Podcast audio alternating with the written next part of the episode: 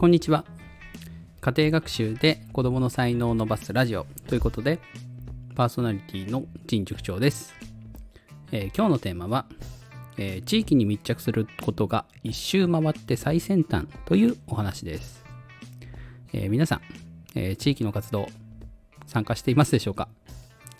え都会に住んでる方なんかは結構、ま参加自体が難しいというかあるのかどうかさえわからないみたいなことってありませんか？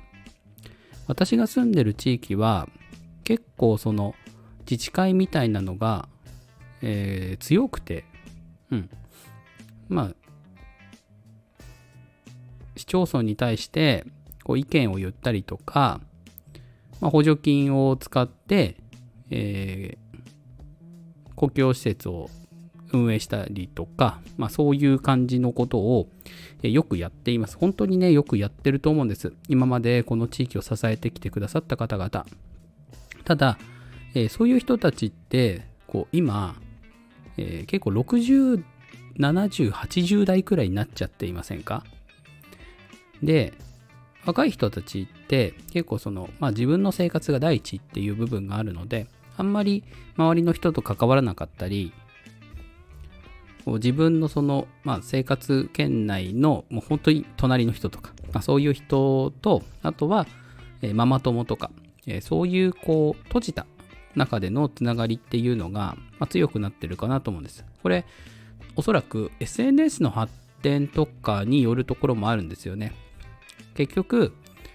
なんかこう同じ地域に住んでる人よりこう SNS でつながった遠くの人たちと仲良くするみたいな。そういうことってありません、えー私は結構あります。あの、ツイッターでね、知り合った先生方と、えー東京でオフ会したりとか、楽しいんですよ。えー話も合うし。ね、あの、普段言えないこととかね、えその場で直接話してみたりとかね、うん、本当に楽しいんですよ。でも、忘れちゃいけないのは、自分が住んでいるのは、えここだということです。うんえー自分が住んでるこう地域を住みやすくすることが、えー巡り巡ってこう自分の子供とか妻とかそういう家族に還元されてくるんですよね。じゃあ、えー地域に密着するってどういうことなのか、え3つの視点からお話ししていきます。視点というか今回はステップかもしれませんね。えーまず、え第一のステップはこう地域の人と挨拶とか会話をするってことです。結構家の外に出るとまあ地域の方々って散歩してたりとかまあなんか用事があったりとかでこう住宅地の中を歩ってる方ってそれなりにいるんですよ。だからちょっと外に出て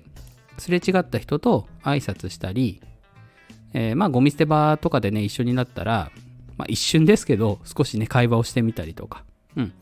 えーそういったことが積み重なってだんだん自分のことが認知してもらえるようになっていくんです。で地域の中で知られるって結構大事であの人だったらこう任せてもいいかな。役員の仕事とかあとはそのイベントの主催とか、うん。あの人だったらっていう候補の中に入ってくるんですよね。その挨拶するとか会話をしてくる人って。だって一回も話したことない人に何か任せようとかその人の意見に賛同しようとかってなかなか思わないですよね。やっぱその人が地域の中でこうやってきたことがこう信頼となって積み重なってこう初めてこう何か任せてもらえるわけなんです。じゃあ、えーもうちょっとねこう進んでいってステップ2としてはやっぱり地域の行事に参加するってことですね、えーこの参加は別にそのやる側じゃなくていいと思います。えっ、と、まあ、役員の方がね、準備してくださったところに、えー参加をして、こう、楽しませてもらう。で、お礼を言う。うん。なんかこう、前時代的だなとかって言われそうですけど、でも、やっぱり、その、地域で役員やられてる方とか、イベントを企画されてる方って、こう、地域の方に楽しんでほしいとか、役に立ちたいっていう気持ちから、そういうことをやってくださってるんですよね、率先して。だから、地域の行事に私たちが参加をすることで、そういう人たちにとっての、こう、なんだろうな、喜びみたいなのを提供できるわけですよ。参加するだけで。まあ、参加するだけだったら、どうでしょうか。そこまで負担じゃないんじゃないですかね。うん。あなたの地域ではどんなイベントがありますか？えー、お祭りとかはね、結構ちっちゃな地域でやったりしますよね。うちの自治体でもその地域だけのお祭りとかやって、まあ少し周りの自治体からあのお子さんとか連れてきてくださる方がいるんですけど、まあそこも含めて、ね、すごい楽しい祭りになっています。あとは、えー、学校で開催される行事とかもね、地域密着のものが多いですよね。そういうとこにも顔出してみるのもいいかなと思います。そして、ステップの3つ目は、まあ、地域の役員を引き受ける。つまり、行事を主催する側になるということです。で、役員に関しては、輪番で回ってくることがあるので、それはね、あの、嫌だなと思うんですよ。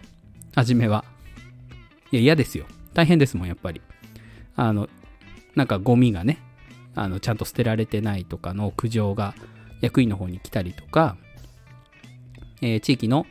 夏祭りの準備を結構たくさんしなきゃいけないとか、大変なことはね、すっごいいっぱいあるんですけど、その分、えー、結構そのお金の使い道であったりとか、えー、どんなイベントをするとか、地域の、えー、どんなところにお金を使う、あ、2回言いましたね、お金のこと。はい。うん。あまあ、施設の修繕とかですね、施設をこう増築したりとか、そういうところにまでこう提案ができるわけですよ。でそうなってくると、えー、例えば、その都市の復興みたいなのに仕事で関わってる方がいらっしゃるとしたら、それをそこで存分に発揮できるわけですよ。普段だったら上司とか社長とかの決済を受けなければできないことが、地域の中だったら役員会の決定で実行することができる。めちゃくちゃフットワーク軽くできるんですよ。でそういう楽しさってすごくあって、結構その地域を盛り上げようっていうのを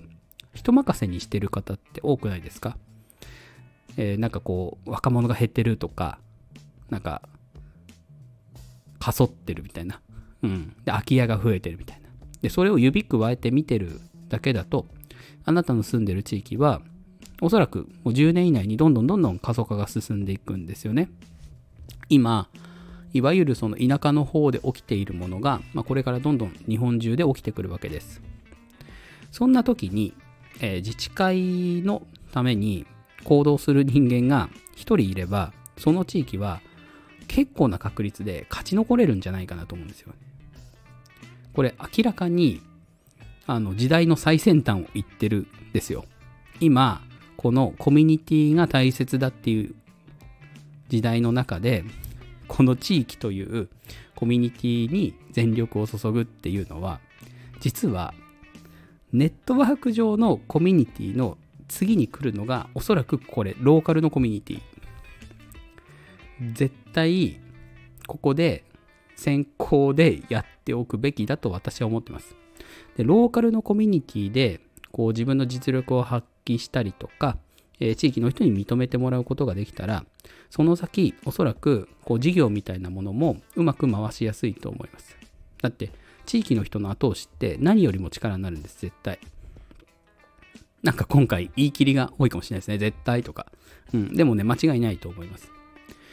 なので、え巡り巡って、やっぱりその自分のため、家族のためになることですし、自分の住む地域っていうのをより良くすることで、まあ、自分の身の回りにいる人たちが幸せになれる、えー、こんなねあの直接的に誰かに貢献できることって多くないです。きっと世の中で。だからこそ、今は地域に密着することがもう一周回って最先端だと私は思っています。えー、皆さんはどうでしょうか、えー、この放送を聞いて、まあ、地域のために頑張ってみようかなと思った方は、えー、いいねやコメント、えー、フォローもいただけるととっても嬉しいです。それでは今日はこれで失礼します。